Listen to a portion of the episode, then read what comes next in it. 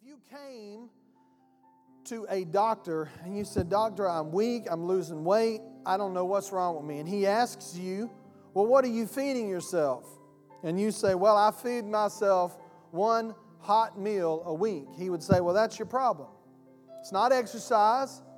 It's not even what you're saying out of your mouth, it's what you're putting. The Bible says that it's not that what goes in a man, but what comes out. If you don't put stuff in your in your spirit, if you don't feed upon this word, then stuff will come out. This is nourishment, this is health. The Bible says it's health to our body.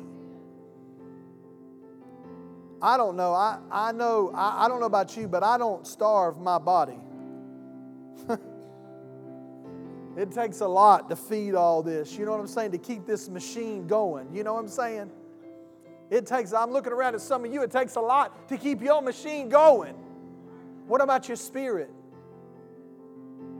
We, we've spent trillions of dollars on developing the human body. We spend, I mean, just trillions of dollars developing the human brain, but how much do we spend developing the human spirit, which is the real us? And this word will feed and nourish your spirit. This word will feed and nourish your spirit to the point where it will get you to a place where you will tell your body to hush. Is that better instead of, yeah. It will tell your body to hush. it will get your mind and your will and your emotions in alignment with what God has created inside of you. This word, listen, me preaching may be good, but it ain't all you need. It's a part of this process the connect groups. The purpose of the, I don't care if you get together and talk about underwater basket weaving. It doesn't matter. The point of the connect groups is what? To connect. Relationship. The kingdom of God was never built, was never developed. The church was never based upon programs and functions, it was based upon family. It was based upon God coming down, the Holy Spirit coming down and energizing us to take this message through the avenue of relationship to everyone around us. But none of that matters if you don't feed upon this word. And so, Father, this morning we feed upon this word. We ask you to enlighten us, to open the minds and the hearts of our spirit to be able to receive the engrafted word which is able to save our souls, which gives us that nourishment that we need. And so, as we partake of that, we thank you for it. Take your Bibles and just declare this with me this is my Bible. It is food, it is nourishment here, take your cell phones. Some of you don't have Bibles anymore, you got cell phones. Get both. This is food to my spirit. It is health to my spirit. It causes life in my body. I am what it says I am, and I can do what it says I can do. I believe I will receive everything that He has for me this morning. In the name of Jesus, I am the righteousness of God. I am a new person. If you're born again, you say that with passion. I'm a new creature. I'm not the old person. Say your name. I'm not the old Lawrence. I don't mean say my name, say your name. I'm not the old Lawrence. I'm the new man. He makes all things new. Well, I don't like today. Well, then bless God, it's a new day. Well, yesterday was terrible. Yesterday's gone. Today is today. It's a new day. It's a fresh start. Well, I just, let's, you know, it's 5 till 12. It's 5 till 11. Well, my morning's been rough. Well, guess what? It's a new day. It's, it's brand new. You start over right now, right now, today. Right now, this moment, just start over. Glory to God. What else can you can't do that nowhere else? You know, when you were playing as kids, you used to say, Oh, can I get another chance? Got a second chance? A third chance? God is the God of multiple chances. Even one of the disciples said, Well, how many chances do we get? And he said, As many as seven times 70. Well, how many times do I forgive that person? Give them, how many times do I give them another chance? He said, more than you can even muster up in and of yourself. Much, much more. His mercies and His grace far outlast, far outweigh anything that you and I could ever do, ever say, or ever be. Thank God His grace is not limited to what you think or what I think, because I'm telling you right now, I'd have done cut it off a long time ago with some folks. I'd have just cut it off. But He doesn't cut us off, He doesn't cut them off. It is the goodness. It is the goodness. What is the gospel? It is good news. It is the good news. Listen to me. God is the God of second chances. God is the God of the second touch. I heard a minister the other day preaching on that. God is the God of second touch. I'm going to steal that message. It's good. Even Jesus needed help. Jesus was discouraged. And at the Garden of Eden, he said, If there be any other way, he was revealing a part of his humanity which is not in and of itself evil. It is not bad. Well, I can't believe. He said, he said, Father, if there be any other way, he knew the way. But he said, if there be any other way, nevertheless, not my will, but thine be done. And on the road to his crucifixion, he was in such despair and in such weakness that he's failed. And what happened? God sent a man by the name of Simon to pick up the cross and carry it for him the rest of the way. Peter stepped out, stepped out on the boat and began to walk on the water and looked at the wind and the waves and got distracted, got discouraged, got fearful, and began to sink. Jesus didn't reach down to pick him up and say, You sorry, no good, when you should, you should have been, what's wrong with your faith, boy? No, he didn't. He picked him up and he said, Where was your faith? he didn't get on to him from a condemnation standpoint. He used it as an opportunity to teach him. But guess what? He saved him first. God is a God of second and third and fourth chances. Heard somebody say one time, said, uh, Well, you know, I don't believe in that deathbed salvation. Well, apparently Jesus did because on the cross he turned and looked to the to the uh, to the uh, thief and he said, "Today." See, that's a works mentality. That's a that's a condemnation mentality. Well, you can't get saved like that. You got to do something. No, he did something. All we got to do is receive it. His mercy, His grace is new every morning.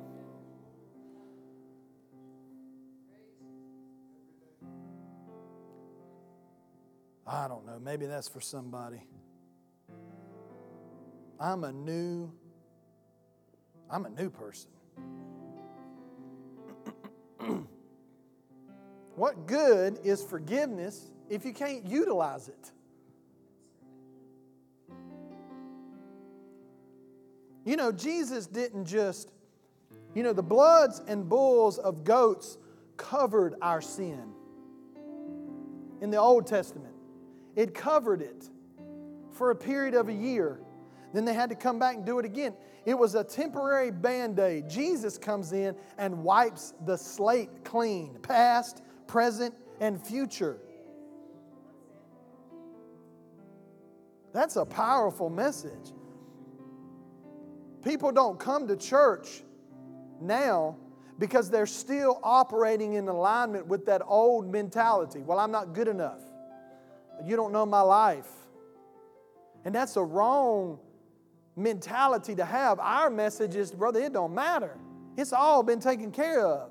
The check's been paid and tip was included. Father, this morning, as we just step into everything you have for us, we thank you that we're new. It's a new, it's a new start. And we move forward with you. We declare that we're going to receive everything you have for us this morning in the name of Jesus. And everybody said, Amen, amen, amen. Amen. I don't. that was all. I guess just an appetizer. I guess it's just free. I'll let you have that for free. I won't charge you nothing. Amen. Well, turn to Habakkuk. That's been our. That has been our, our text. Habakkuk chapter 2, verse 1. You remember, we're finishing up the series on vision. And so my heart this morning is to do two things. I want to kind of cast the vision, give you a little bit of what's coming, and then I want to give you some practical things to apply in your life and to explain some things as to how we function and why we do it. You know, if, if vision is the what, then the mission is the how. Uh, does that make sense? Vision is the big picture. I, I'm a big picture guy. I see the big picture, and sometimes the frustrating part for, for, uh, for, not frustrating, sometimes the challenge for me or for anybody that sees a big vision or that sees so far in the future, all of you have vision inside of you somewhere, some way. God's created us as people of vision. Can somebody say amen? So you see that vision, and sometimes the balancing act or the challenge is I see myself as a professional football player. How do I get there? Or I see myself as a. Uh, I, I'm going to use you as an example. Is that okay? Don't he look good this morning with the bow tie? Don't you like that? He could pull that off. I couldn't. But we sat the other night at the elders meeting and we began to talk about vision. And he remembers being 14 years old and saying to himself, I want to be a doctor. There was something inside of him that said, I want to be a doctor. Well, if you've listened to him, if you've heard his testimony, he didn't go to medical school right out of, right out of college. He actually became a teacher. And he was a teacher. Was it, was it what, English teacher? Science teacher for years. And then one day he was at a crossroads and he knew that, that, that God had called him to do that. He knew that was in him. And so he began to take steps in preparation. And now today he is a doctor. It started with a vision. It started with something that God had placed down inside of him, and there's a lot of steps that have to take place to get to the end result. We think that we have to finish all of them, map them all out, but really, in all honesty, what we do is we follow the plan of God for our life. And so, part of the vision for us has been to cast the recast the vision. The Lord said in Proverbs 29, it says this. It says, Where there is no vision, no redemptive revelation of God, the people perish. The message version says, If people can't see what God is doing, they stumble all over themselves. But when they attend to what He reveals, they are most blessed. There's something about keeping God's vision in front of you that keeps you grounded. Despite what may transpire, despite what may happen, there's something about keeping that vision in front of you. Uh, some of you are maybe believing God for some things because God's put a vision inside of you. Write that vision down, put it on a sticky note, and post it everywhere. Do something to keep that vision in the forefront of your mind because the Bible, everybody believe the Bible, says if that where there is no vision where you don't see it you don't meditate on it you don't acknowledge it then you and i will perish will lose our way a friend of mine says this great quote, and I love it. If you don't know where you're going, then you'll follow any road. Because the world, the enemy, will make sure that he gives you the roads that are most traveled. He will give you alternatives that will lead you down a road that you don't want to go. But see, thank God for grace and mercy. There's, we think sometimes as a Christian, that the plan of God is one way. It's a one it's a straight line. The shortest distance between two points is what? Right. Is a straight line. As the crow flies. Right? But in life things happen. And we get off and I remember we got off in, in early on in our marriage, we got off track with some things. We made a decision concerning a job, concerning finances, and we got off track. And the, the word of the Lord came to us, and, and the word of the Lord was, I will make the crooked paths straight. And the revelation that I got, the vision that I saw, was when you say, All right, Lord, I'm off the path and I don't have any idea how to get back. Father, I, I just surrender my life. I, here I am. Help me get back on track. He goes, he calls in the angels of the Lord and they bring in the spiritual bulldozers and the pavers and they even set up flashers so nobody gets in your way. You know what I'm saying? Down here, they got these, where they've been doing all this construction down here. They got all those cones lined up and they got all those machines paving, making everything nice and smooth, but they got somebody directing traffic. When you get off the path, that's what God does. He summons His construction team together and they begin to make a road where there was no road. He begins to make a way where there was no way, where there seems to be no way. I don't care how many years you've walked away from the Lord. I don't care how old you are. I don't care what has happened in your life. The vision for God's life for you is a new path and it's paved. So for us, for me, for us, for this church, I knew and we knew in our heart that it was time to kind of cast the vision. So let me just reiterate again the vision. I'm going to tell you the what, and then we're going to talk about the how. The vision that God gave us was change, impact, and activate. Change, how? Change through relational discipleship. I'll get into that. I mean, relational evangelism. I'll get into that a little bit more. But relational, the, the, the gospel always travels best on the highway of relationship. It always does. Some, uh, Apollos planted, no, Paul planted, Apollos watered, but God gave the increase.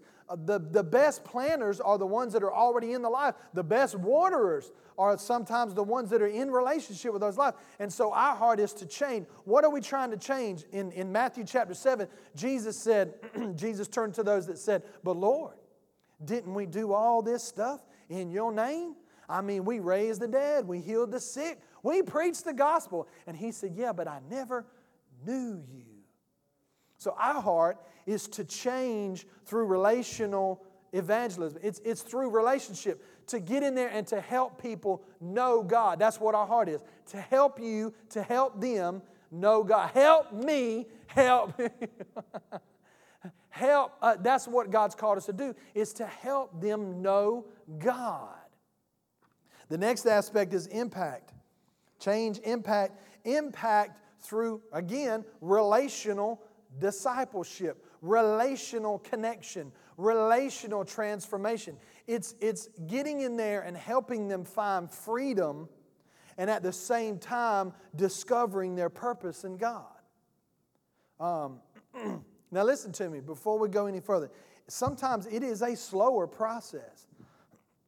My wife, April, she's not here this morning. My middle daughter, Lainey, I think she's somehow she's you athletes y'all i mean she is an athlete. Her knee's been giving her trouble so she's laying off the knee and april doesn't feel well this morning. So they're home and so what does she do? She's got a roast in the crock pot. Now if you try to cook that roast in 30 minutes it ain't gonna work. I mean you can cook a roast in 30 minutes i guess. It'd take a blowtorch right? Pressure cooker you could put. But now let me tell you this I got you for another maybe 40 minutes, maybe 30 minutes. Got you for another 30 minutes. And then we're going to lock up. Everybody's going to go home. We're going to get in our truck and we're going to ride to the house. And when we get home, guess what? That roast will have been cooking for a long, long time. So when we get ready to eat, it's just going to fall off in my plate. And it's going, like Mr. Timmy says, it's just going to get all in my mouth, right? But it took time It took time. Impacting someone's life takes time. It's not something that happens like that. It takes time.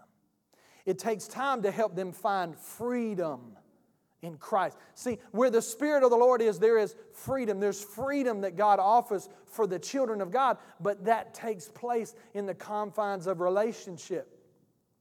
Discovering who they are. You don't discover who you are in the blink of an eye. It's a process that you begin to mine and cultivate through relationship, and the, and the, and the uh, Holy Spirit begins to bring out in you things that you never knew were there, but they were always there because He's mining you. Salvation is instant. Uh, but, um, but, but, but the process that we go to to get what's inside out is a process. We work out our salvation. The key to heaven is right there. But the process of salvation, sanctification, which is the working out of what God's created us, is a process you have to get through years and years of flesh and mentality. The Bible says to be transformed. Transformation, guess what, does not take place when you give your life to Jesus and that's it. That's the start, that's the step of the journey for the rest of your life. Now, your life, you are a new creature but the process, the transformation that takes place, takes place through the confines of relationship and through the Word. Turn to uh, Acts chapter 2. And as I was praying about this, I said, Lord, you're going to have to help. I mean, how do we, how do we get this over to people without, without people feeling like we're kind of beating a dead horse? You know what I'm saying? I mean, it's relationship related. I'm going to show you through the Word of God. How many of you believe that the Acts okay, is the book that was written to show what and how the early church was birthed and how it functioned. The epistles were written to the acts of the church. Now, we are writing the last chapters of Acts now because we are still the church, and we will continue to write that till Jesus comes back. But how many of you know if you want to find out how something works, you go back and you find out how the inventors or the precedent was set? in Acts chapter 2, we see the birth of the New Testament church. Acts chapter 2. You ready? Verse 1 When the day of Pentecost had fully come, they were all with one accord in one place. Boy, you could stop right there. That is a key ingredient to any church, any business, any family. They were all in one accord in one place. There's something about unity that takes place in the body of Christ there was the, this was the point. He said, and when? When the day of Pentecost had fully come. So there was a day that God had set for the day of Pentecost. It was 50 days. In Jewish tradition, it's 50 days after Passover. Okay? There was 50 days after Jesus, with 50 days later was the day of Pentecost. The Holy Spirit came. But in that day, what would have happened if they had not been in one accord? They were in one accord. And it said, when they were all in one accord and in one place, suddenly there came a sound from heaven. Now, they begin, the Holy Spirit comes down, and, be, and the birth of the New Testament church is revealed. And the Holy Spirit comes, and what happens? They begin to speak in new tongues. It was cloven tongues as a fire. They begin to walk and talk. And what happened is the crowd begin to come around and they begin to say, What's going on? All these folks are drunk.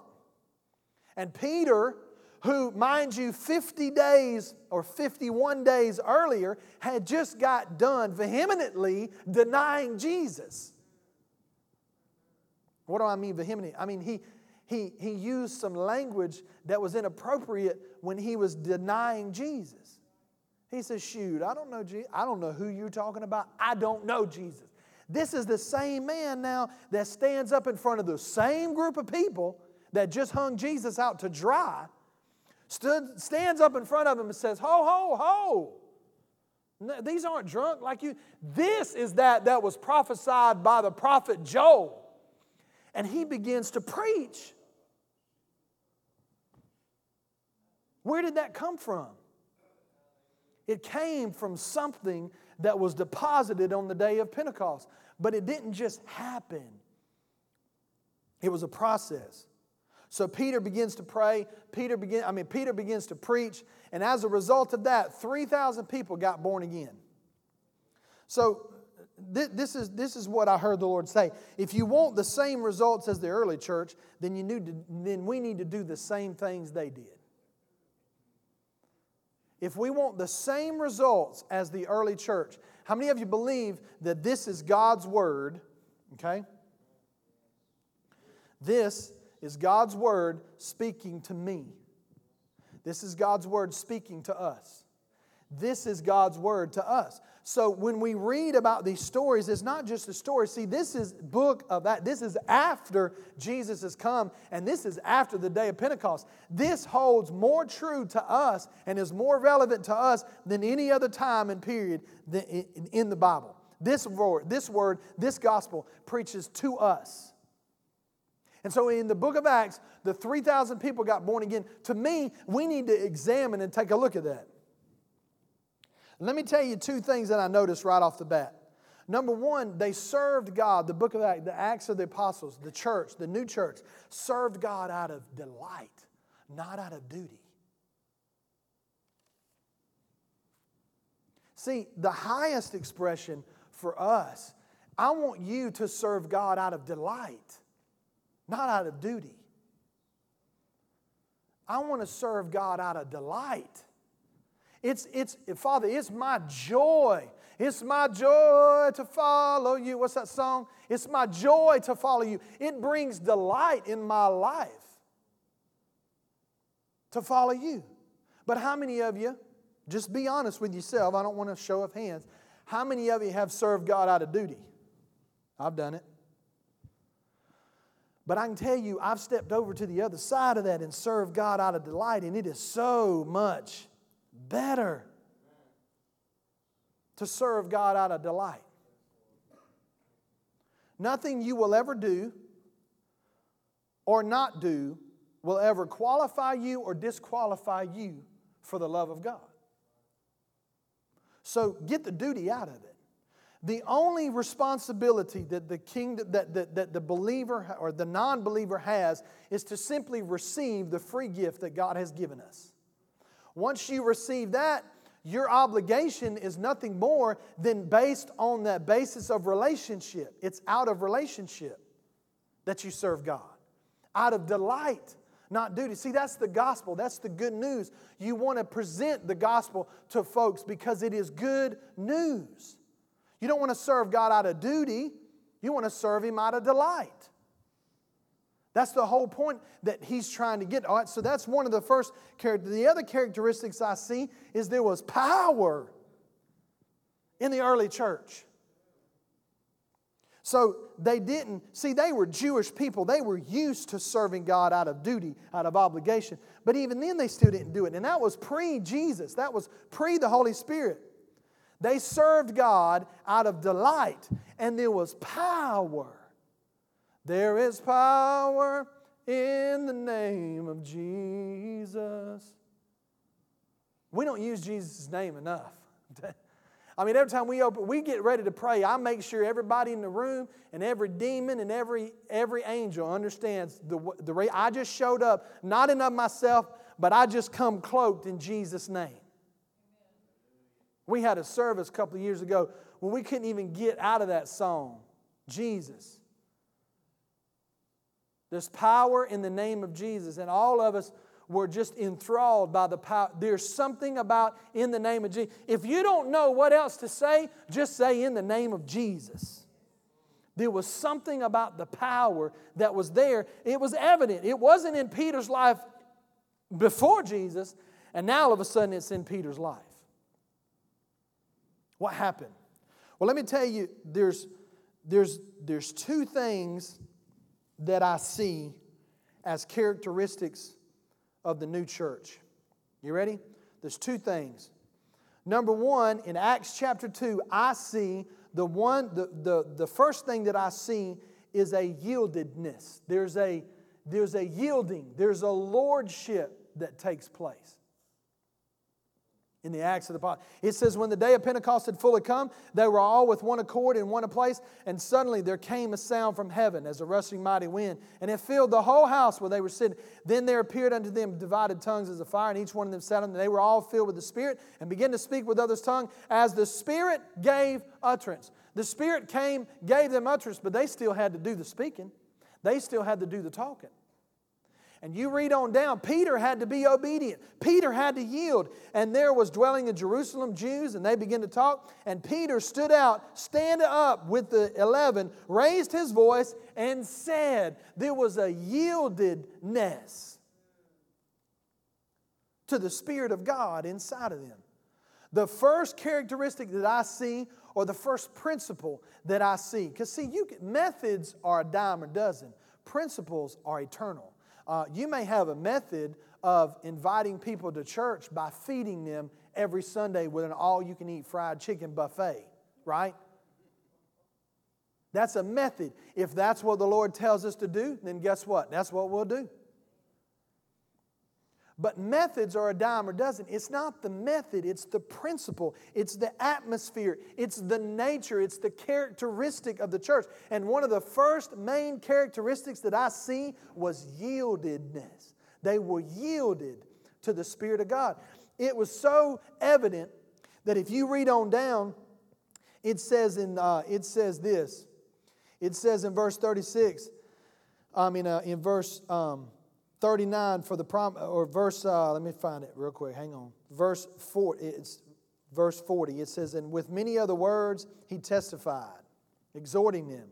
Then those who gladly received his word were baptized and that day 3000 souls were added to them. Why were they added? Because, pre- because paul was such a dynamic preacher? No because he was yielded to the spirit of the lord and it says they and they. Underline verse 42, chapter 2, verse 42, underline they. They continued. There was a yieldedness to the direction of the Spirit of the Lord that they yielded to. There was, it, there was a yieldedness, and because of that yieldedness, because of that submission, lordship, salvation is, is, is, is part of lordship, okay?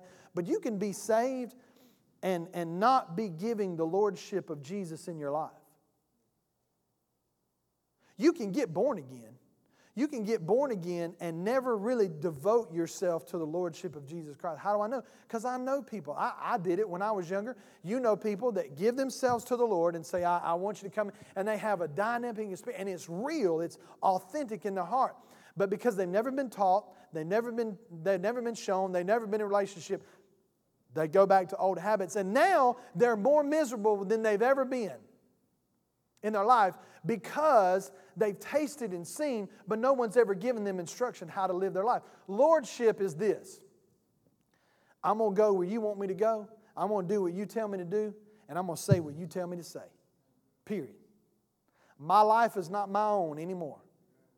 I give my life to. But see, you want to do that because you and I have nowhere near the mental capacity and favor and connections that He does to get things accomplished in our life. He does. And so, I, us following him, he said in another place in Scripture, he said, No man has given up houses and land and family that in this life will not receive a hundredfold, sixty, hundredfold return. Somebody says it it, how can I say like that? It pays to follow Jesus. See, you don't follow, if you fell in love, if you get married because of what that woman or what that man will do for you, Mm-mm. Mm-hmm. Can I get a witness? No, no, no, no, no, no, no. You marry, you get married because you love that person to such a degree. You want to give yourself to them. I, I realized and recognized that I loved April because I wanted to provide for her. I wanted to make her happy. I don't mean that in the sense that I make her happy. I mean, the desire of my heart was to be a blessing to her, was to honor her, was to take care of her. That's love. Don't, you, don't, you don't join up with somebody because of what they'll do for you. You don't do that. You don't, you, we love him because he first loved us. So there was a yield, there was a lordship. All right, the second thing I see is this is that big. You ready to write this word down? It's going to be ready. The second thing I see is they were relational. There was a community. There was a, there was a family there was something that was dug and entrenched in them. Maybe it was part of Jewish culture. I believe it was part of it. But the other part was the bonding of the Holy Spirit. The Holy Spirit came, and now they became a family. They became relational. See, I remember Pastor LA. Pastor LA is going to be coming in October to minister to us and be a blessing to us. But I remember he told me a long time ago, he said, anybody can leave an organization, but it's hard to leave family. Some of me in here going, no, I'd like to leave some of my family. I don't know about you.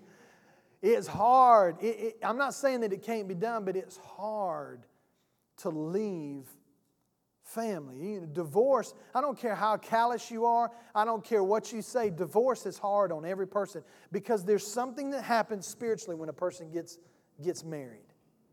I don't, even, I don't care if they're born again or not, it don't matter. Something transpires because that's the way God created it. He said, The two shall become one. There's something that happens when you get married. And when you break that bond, there's something that happens because it's hard to do that. It's, it's, it's emotional, it's challenging to do that. That's the way God intended it. In verse 43, this is what he says. Chapter 2, verse 42, excuse me, not 43, verse 42. And they continued steadfastly in the apostles' doctrine and fellowship in the breaking of bread and in prayers. The early church, let me tell you what the early church did. The early church didn't get together and say, okay, we got 3,000 people. now, here's what we got to do we got to set up programs so that we make sure we keep all these 3,000 people. So we got to have some men's groups, some women's groups. We've got to have some luncheons. We've got to have some outreaches. We've got to have, we, they didn't do that.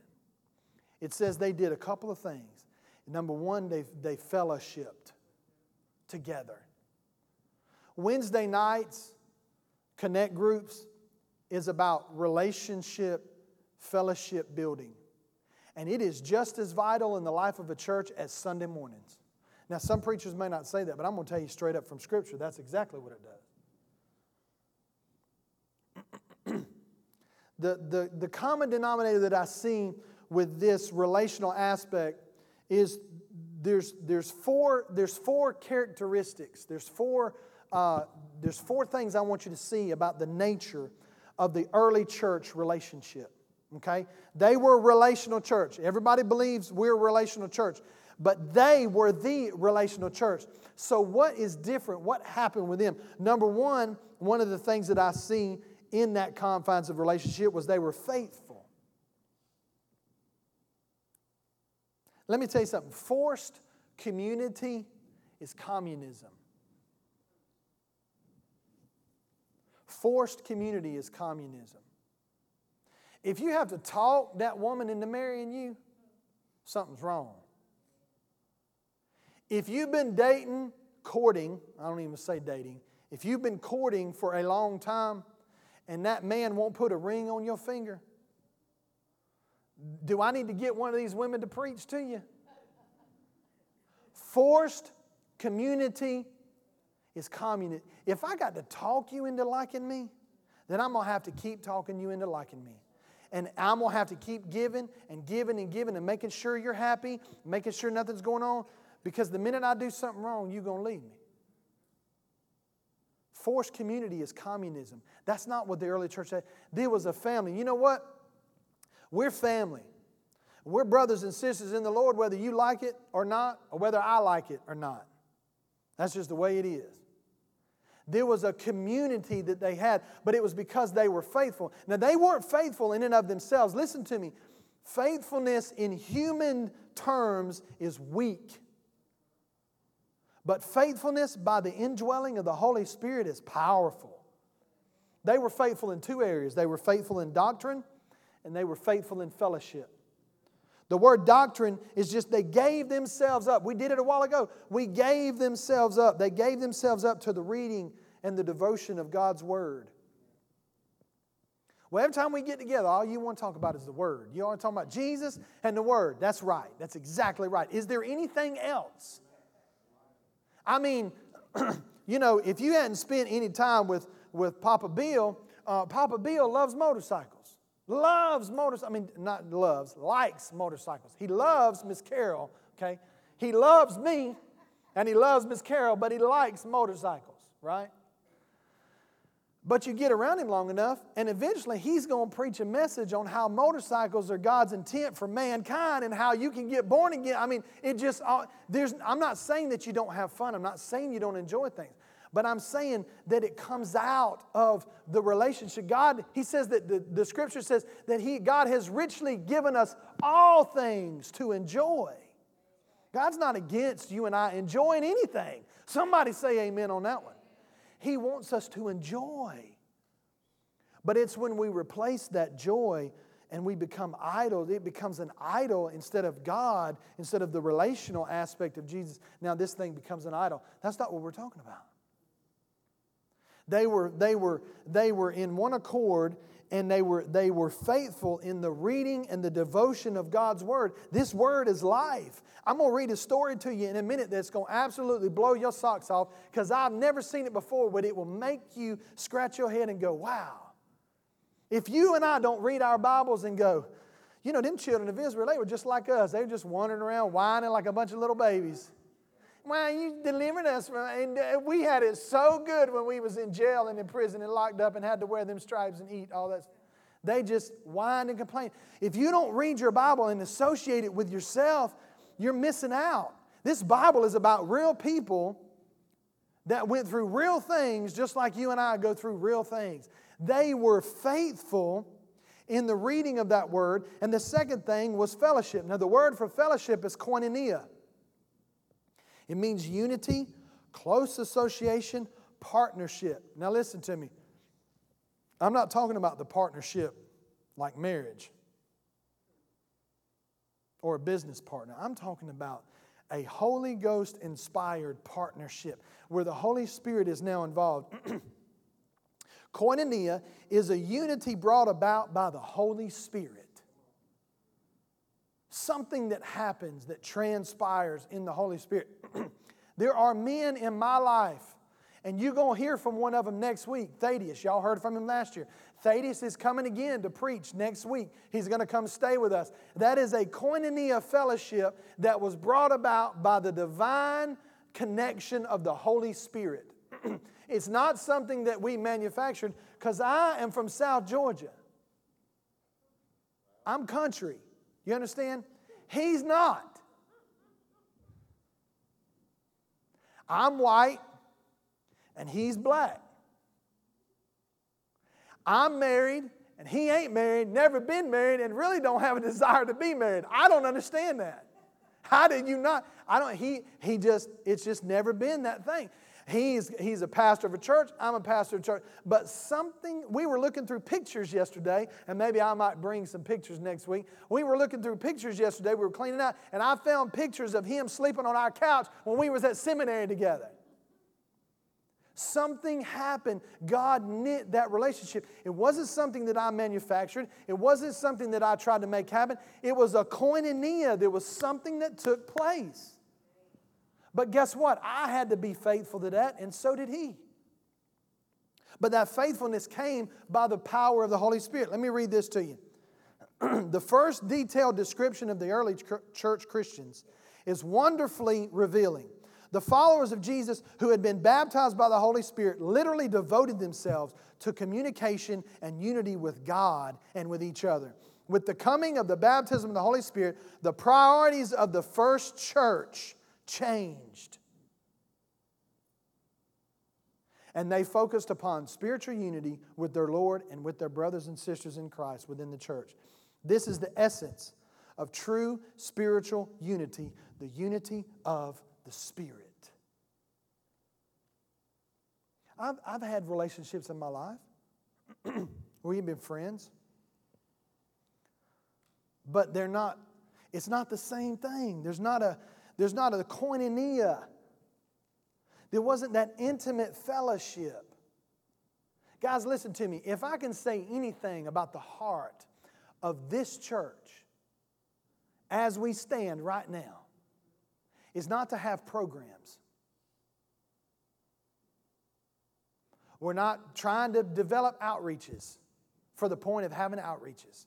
We're not trying to develop all you can eat buffets and bringing people in by the drove. You know what our desire is? Koinonia.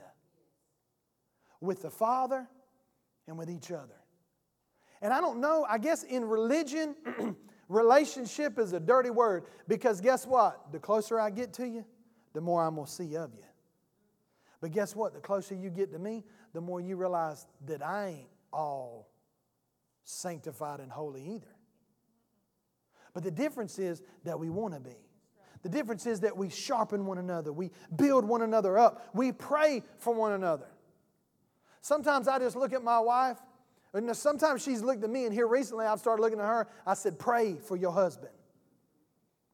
Because I'm flesh and somebody's about to get pinched. And I'm going to pinch their head off. David was one of the most passionate people. And when David got mad, he threw his clothes off and started throwing ashes in the air, and somebody was fixing to bite the dust. Somebody was going to die. And I tell April sometimes, says, pray for your husband and pray for your pastor because somebody's about to get. I'm talking about a relationship. I'm talking about koinonia. See, out of koinonia came everything else. Let me show you what I'm talking about. Go back to Acts chapter 2. I'm going to show you. Out of koinonia came what? Out of, out of fellowship, okay? Out of, out, of, uh, out of faithfulness and fellowship, which was both inspired by the Holy Spirit. Guess what came after that? They met daily. Now, I don't mean they showed up every day at the church and they met, but they met daily. In, uh, they met daily. They met daily. What does that mean? They had corporate, they had big church and small church. That's what I like to call it. They had big church like we do on Sundays, and they had small church like we do on connect groups and youth groups and Wednesday nights. And a bunch of youth loaded up and went to the beach yesterday. That was what? Koinonia. If you don't think that the beach is conducive for koinonia, then come on up here right now. We'll pray for you because we the beach is what God created for koinonia. Some of you are mountain people, right? Casey likes the mountains. Koinonia is the, the mountains is conducive for some koinonia, ain't it? They met daily. They didn't just meet daily. Hello, Brother Bishop. That's not what that means. They met out of koinonia, out of fellowship. We don't meet here this morning because we have to. We meet because we get to, because we want to because we delight in each other. We delight to see what God desires to do within us, within our body, as a global part of the body of Christ. But God desires to, for us to come together. They met daily in the synagogue, and guess what, sports fans? And house to house. Now, I want you to turn to uh, I want you to turn to Acts chapter 10, verse 24. Acts 10, verse 24. I'm going to try to finish up Corporate service, when, they, when you meet for big church like we do now, corporate service is like a pep rally. It's, it's an opportunity to hear what God is saying. What is the direction of the church, okay? And I'm telling you, the direction of this church is relational. Everything we do has to be filtered through the aspect of relationship. If what we do is not going to produce koinonia, then we ain't doing it. What should we should do a, a I don't know, make up something, make up some kind of event we're not just going to do an event to do an event. If it's not going to produce, number one, if it's not what the Holy Spirit said to do, we ain't going to do it. But there's an aspect where everything we do funnels through that koinonia, through that change, that impact, and that activate. It funnels through that. The connect groups, the smaller, intimate groups, it says they met daily in the synagogues and from house to house. Are you guys meeting here or are you meeting at their house? Probably their house. That's what I thought. yeah. So we're going to have the only group that's going to meet here is going to be my group and Bill's group. Bill's on Monday nights, mine's on Wednesday nights. But guess what? They're going to show up and we're going to load up in the van and take off. We're not just going to stay here all the time. Koinonia is about meeting together and breaking bread together. It says they met from house to house. So we got two connect groups now that are going to meet outside the walls of the church. One's at Morris and Sarah Gurr's house, which is going to be led by Casey and Michelle. And the other one's going to be at Langston and Inez's house, which is going to be led by Kevin and Trish. Why? Because it's, it's, it's, there's something that happens when you go into somebody's living room and you start eating chicken together. I don't, I don't know. It just is, right? She's like, Amen. Okay, maybe not chicken, all right? But there's something that happens when you sit down on someone's couch and there's some refreshments, and you begin to talk about the things of God. Why is that so natural? Because that's exactly what God created it to do. It says they met daily in the synagogues and from house to house. You ready? Verse 42. It said, breaking bread and in prayers. All right? So then it said, great fear came upon him. Verse 46. So continuing daily with one accord in the temple and breaking bread from house to house. Now, some of you are going to be, well, that breaking the bread is talking about communion. No, it's not. It's talking about fellowship, koinonia, break. What is it talking about? It's talking about eating chicken together. Or my roast. My wife's roast that I'm going to eat that's going to be all up in my mouth. Yeah. Sorry, we only made enough. What am I saying? There is something that happens when you break bread together. We've lost that aspect sometimes. Now, now we do, we like covered dish because we can come to the church and it's sort of like fellowship. It's a little bit, but there's nothing like going over to someone's house and eating together. There's no, there's no pomp, there's no circumstance, there's no none of that traditionalism. You take your shoes off and you just sit there and you sop up that gravy with that biscuit and you enjoy one another's fellowship. Somebody say amen. That's part of the church.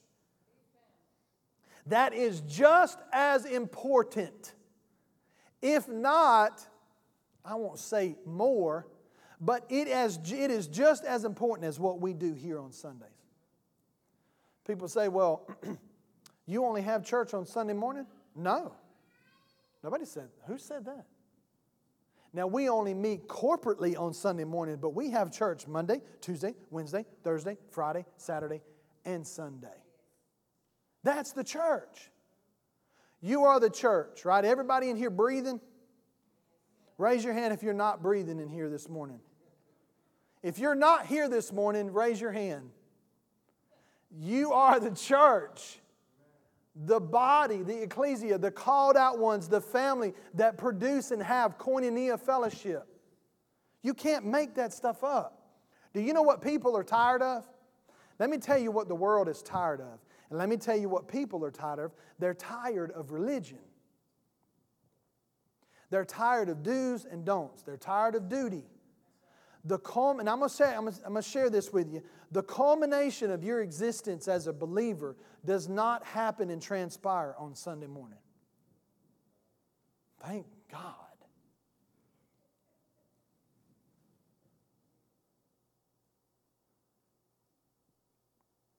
God's vision for us is to become a family. A, uh, let me give you a picture. It's all of us fellowshipping together from house to house and breaking bread together.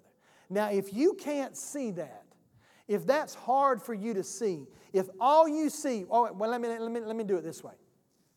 When I say to you, all right, close your eyes just for a second. Everybody, close your eyes. And I want you to think of the word church. You ready? I'm going to say church. When I say the word church, what do you think of? What's the picture that comes up in your mind? All right, now look at me. If the picture that came up in your mind is what we're doing right now, that's a fraction of what God had intended. When I think of church, you know what I think of? I think of people being together in someone's house. I think of us being the hands and feet of Jesus out there in the world praying for somebody.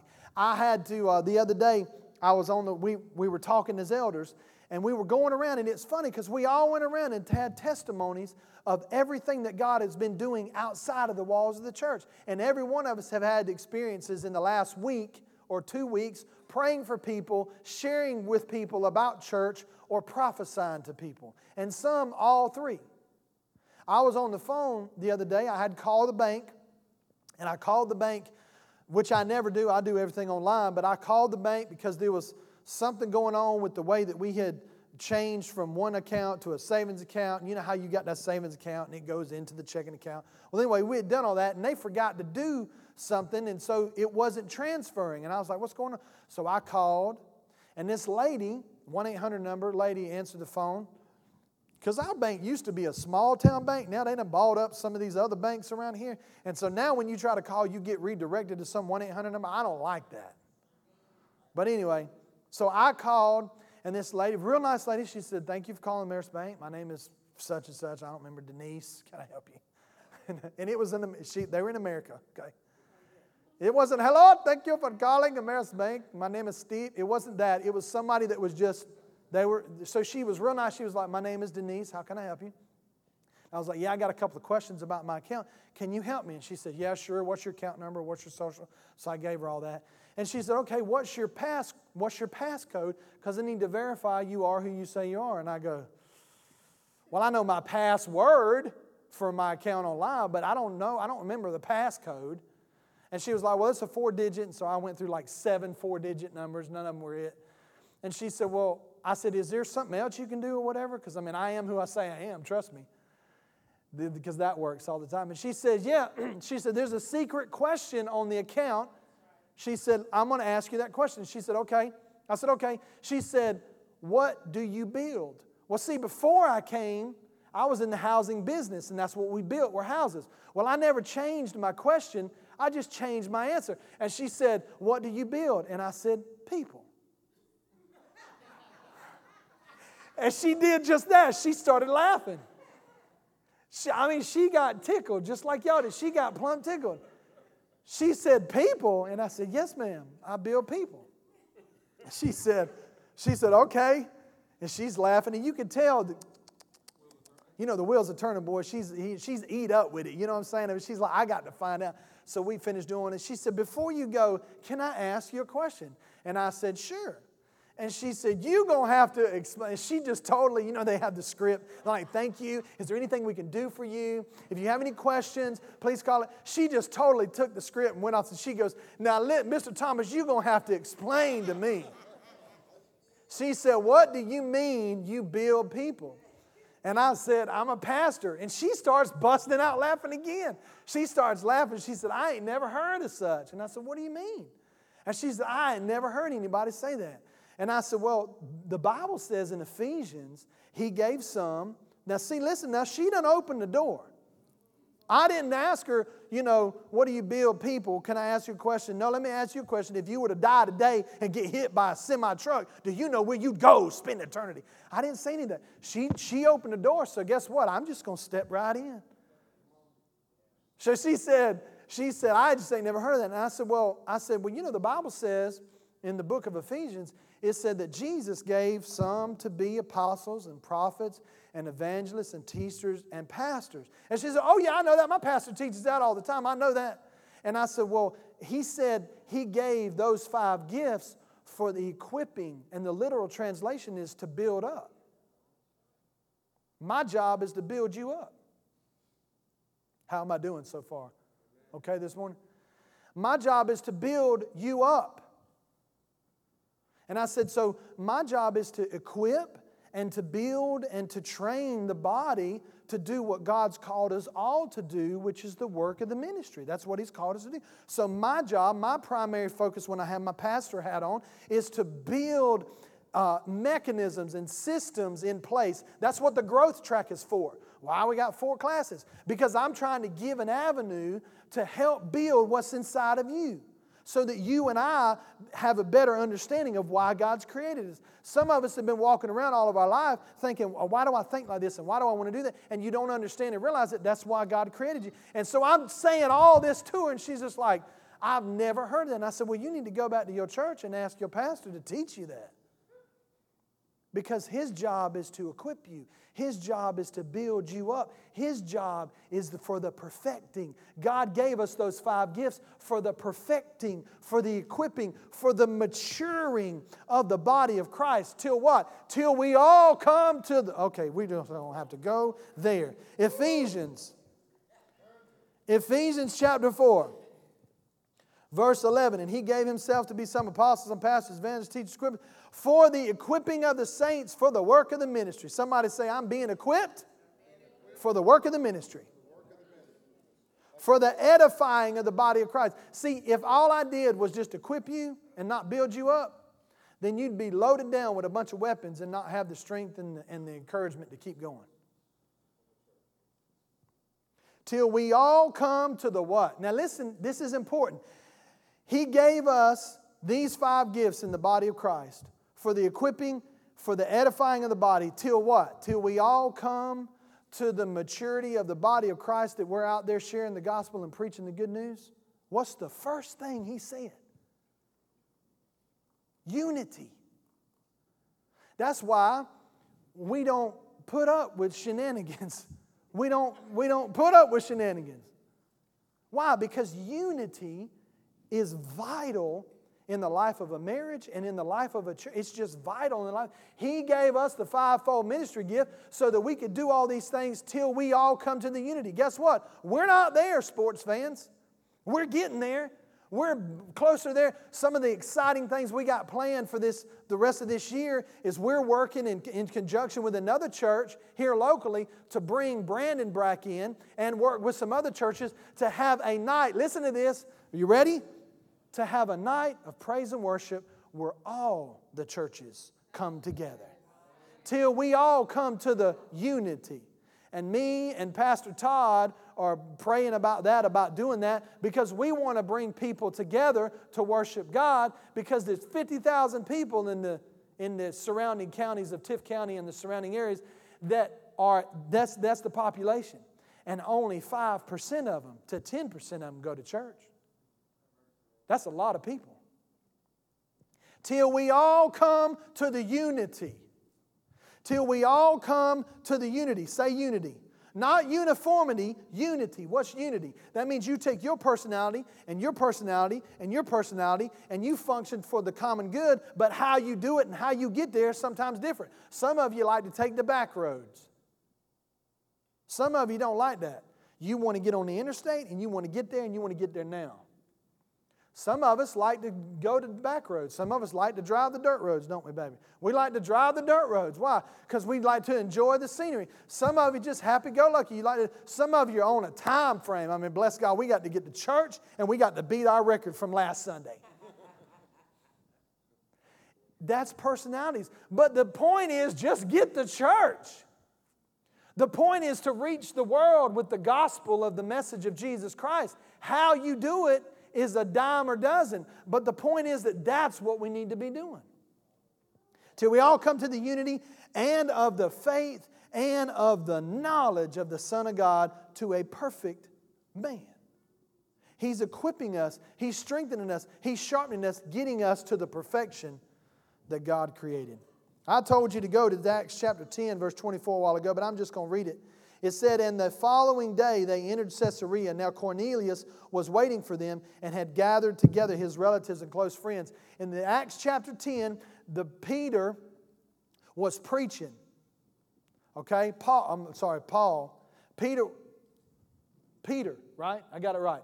Peter was preaching. The Gentiles had not yet received the baptism of the Holy Spirit. Cornelius, Cornel, Cornelius was a Gentile and he heard that Peter was coming to his house because the vision of the Lord came to him and he, had, and he walked in unity with that vision. The vision of the Lord came to him and said, I'm going to send a man, uh, send two of your servants to go call for a man named Peter to come. Peter came, long story short, Peter came, preached, and everybody in the room got filled with the Spirit. And that was the first time the Gentiles received the baptism of the Holy Spirit. And it opened the door for the gospel to be reached to all the Gentile nations in the world. Do you know how those people got there? Cornelius invited his close friends and family. The gospel always travels on the road of relationship, best traveled on the road of relationship. Well, you know, we want to see people come to Jesus. Okay, well, then tomorrow when you get up and you go to work, on your way leaving, look around your neighborhood because that's where they are. And when you get to work, look around your work because that's where they are. Because people are looking on the avenue of relationship. You and I have the greatest opportunity to invite people.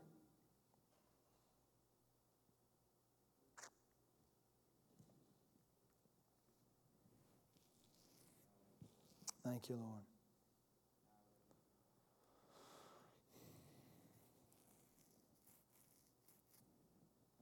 Thank you, Lord. That's what I was looking for. Many churches, let me read this to you. and I'm going to wrap it up. I'm closing right now. Many churches have not envisioned each person as being the key to attracting, transforming, and keeping the lost. The average church going Christian in, in America subsequently thinks that the very act of faithfully attending church is all their ministry, and it's not. 1 Corinthians chapter 12, 13 and 14 and Romans chapter 12 tells us that we are to give out what we've received. The key to the lost in this generation and in this dispensation is you and me. It's not programs, and those programs, there's nothing wrong with programs. It's not events, and there's nothing wrong with events. It's relationship. People are hurting and they're dying for someone to help them. And you and I are the answer. So, what am I saying? I'm saying that they were yielded and that they were relational.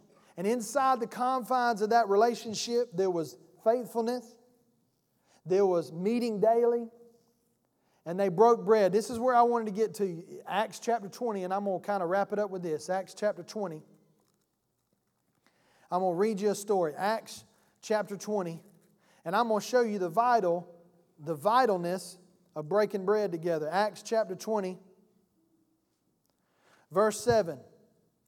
Now, on the first day of the week, when the disciples came together to break bread, uh oh, there it is chicken.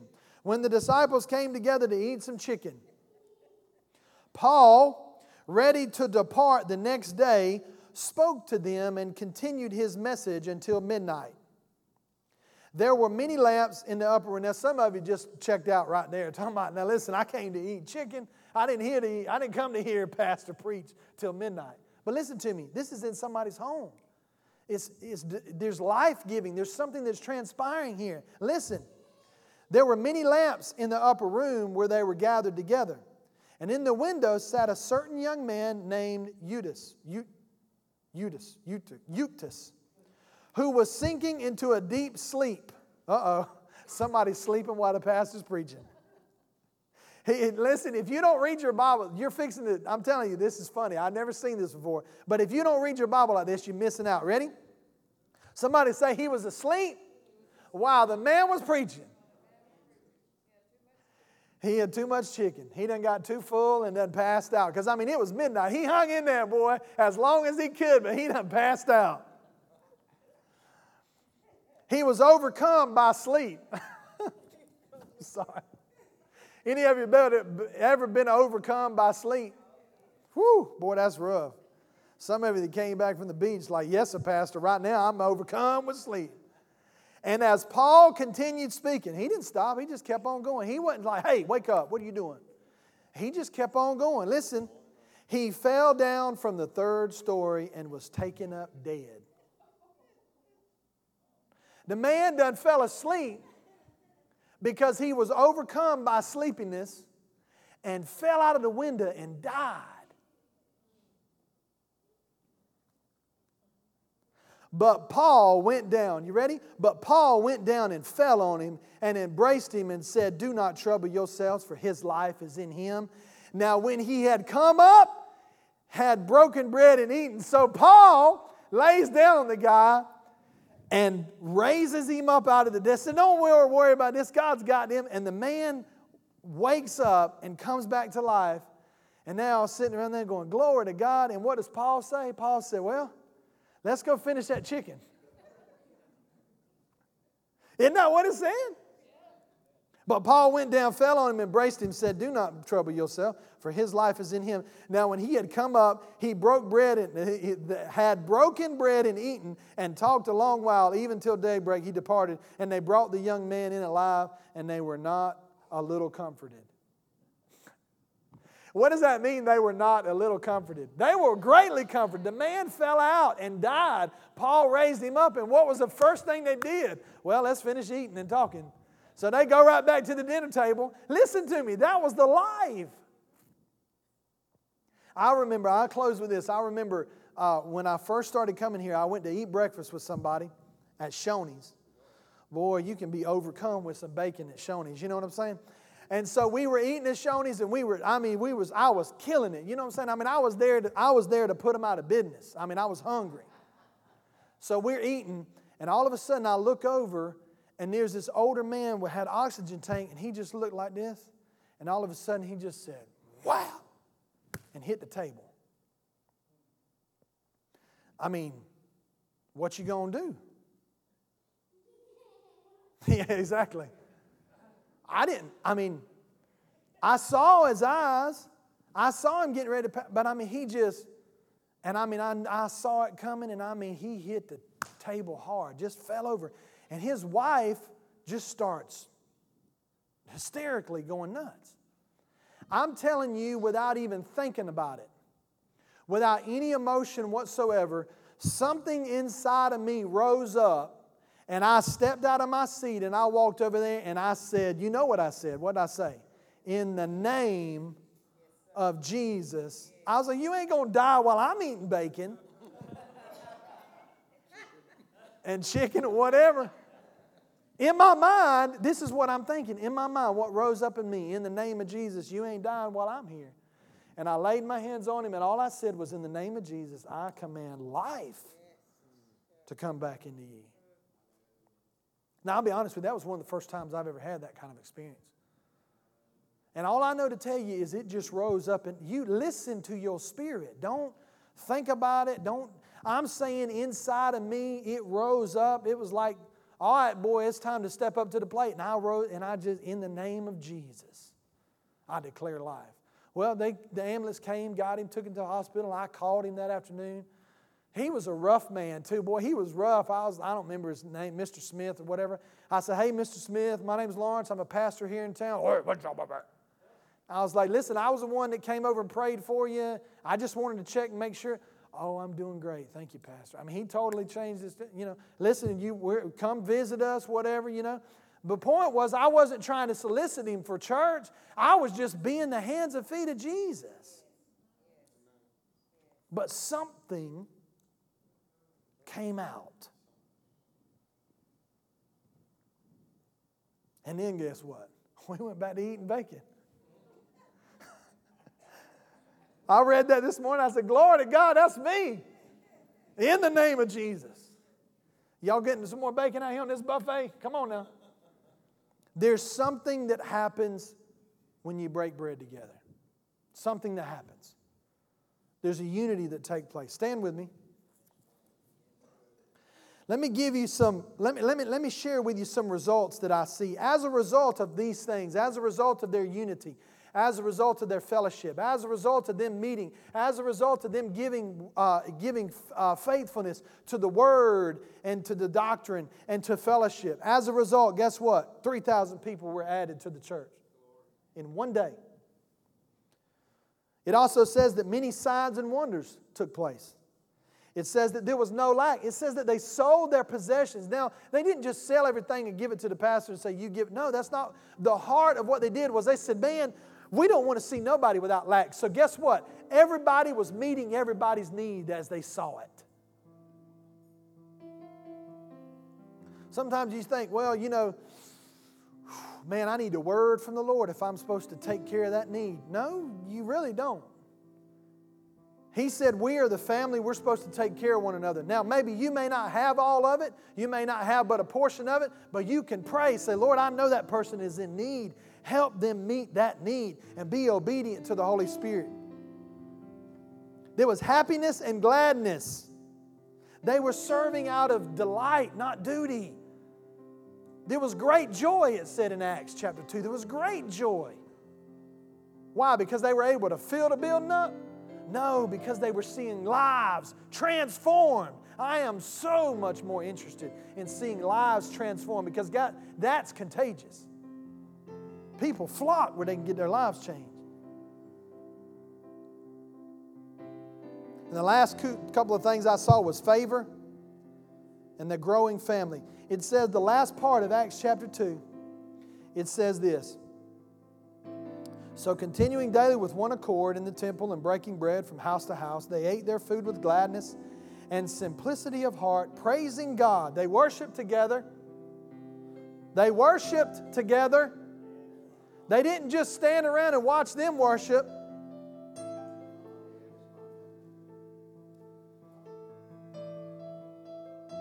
There's something that happens when you and I come together and we worship together. Now, I'm not getting on to you, but I'm going to get on to you. There's something that happens, church, when everybody comes in and we join together. And this is what happens praising God and having favor with all people, and the Lord added to the church daily those who were being saved.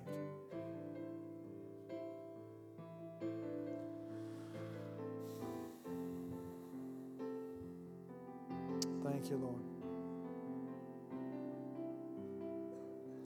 Father, we thank you this morning that we are the church. That you have given us the mandate, you have given us the ability, you have given us the tools, you have given us the spirit to have true, intimate, koinonia fellowship with one another and with the world. To be the light that the world craves. They are craving everything that man craves is in Jesus. And I thank you, Lord, that we are ambassadors of that. With every head bowed and every eye closed, I don't want to put you on the spot. I'm not going to ask you to walk up here to the front, but I am going to ask you a couple of questions. You know, we're geared, we're building something. My job, my goal, I don't even, I don't even like that word job. My responsibility, my call is to build and edify and to equip so here's my question to you Are you enjoying your relationship with God? Are you practicing? Are you participating in your relationship with God out of duty or out of delight? Have you embraced your uniqueness? Do you even know what God's called you to do? Do you even know why you were born? You, do you have that sense of purpose? Do you have that focus? Are you laughing and having a good time in God with each other? If not, I want you to raise your hand. I want to pray with you. I want to pray with you that you would embrace everything that God has for you as the Lord of your life. I'll tell you what, let's just do this. I think this rings true for all of us. So why don't we just all participate in this? Father, in the name of Jesus, just lift your hands toward the Lord. Just say, Lord, Father, in the name of Jesus, I desire to enjoy you out of delight, not out of duty. You have not commanded me to follow you out of duty, but out of love. Because I love you because you first loved me. So I embrace everything you've called me to do, everything you've made me to be, and I give my life to you as the Lord, as the director, as the overseer of my life. In Jesus' name. Father, I thank you for this. I thank you for all that you've said this morning. Father, I pray that whatever rambling thoughts that I've had, whatever things that I've said that were not, I pray that you would soften them, water them, nourish them in our hearts. Let us catch it rather than hear it. Some things are better caught than taught, Lord. Help us to catch what it is that you've called us to do, and it is to be relational, it is to fellowship, it is to go into all the world, and in that avenue and in that spirit of koinonia, in that spirit of fellowship, just be infectious to the world for Jesus. Thank you for it. Bless you for it. In the name of Jesus. Papa Bill, will you come and dismiss us?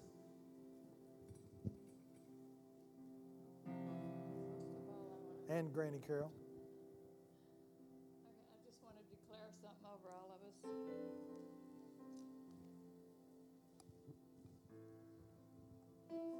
I just felt like the Lord just wanted us to hear this this morning. I said, today I want to declare words of blessings over you. You are a person of destiny. You are equipped. You are creative. You were designed for a purpose.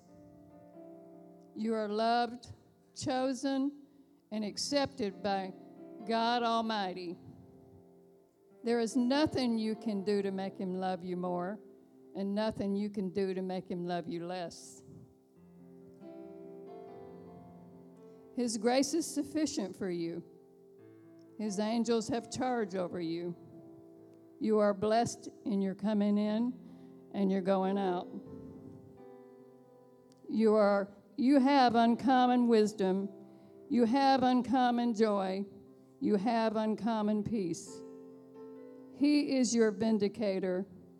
He will fight for you. And no weapon formed against you shall prosper. Amen. You agree to that? Amen. I always told you I'm a blessed man. You see why? Father, we thank you. We thank you for your word. You said you watch over your word to perform it. You're not a man that you should repent. But have you said it, you will do it. So, Father, we thank you for your word. And we thank you, Father God, that we are being transformed. We are being changed into the very image of Jesus Christ. That's what your word says, sir. So we believe it to be so. And Father God, we take that into the world. We take the good news, the gospel. You have given to us the ministry of reconciliation. We are ambassadors for you, sir, to reconcile those who don't know you back to the Father who loves them. Father, I declare us blessed because you say so, because you watch over us. In Jesus' name, amen.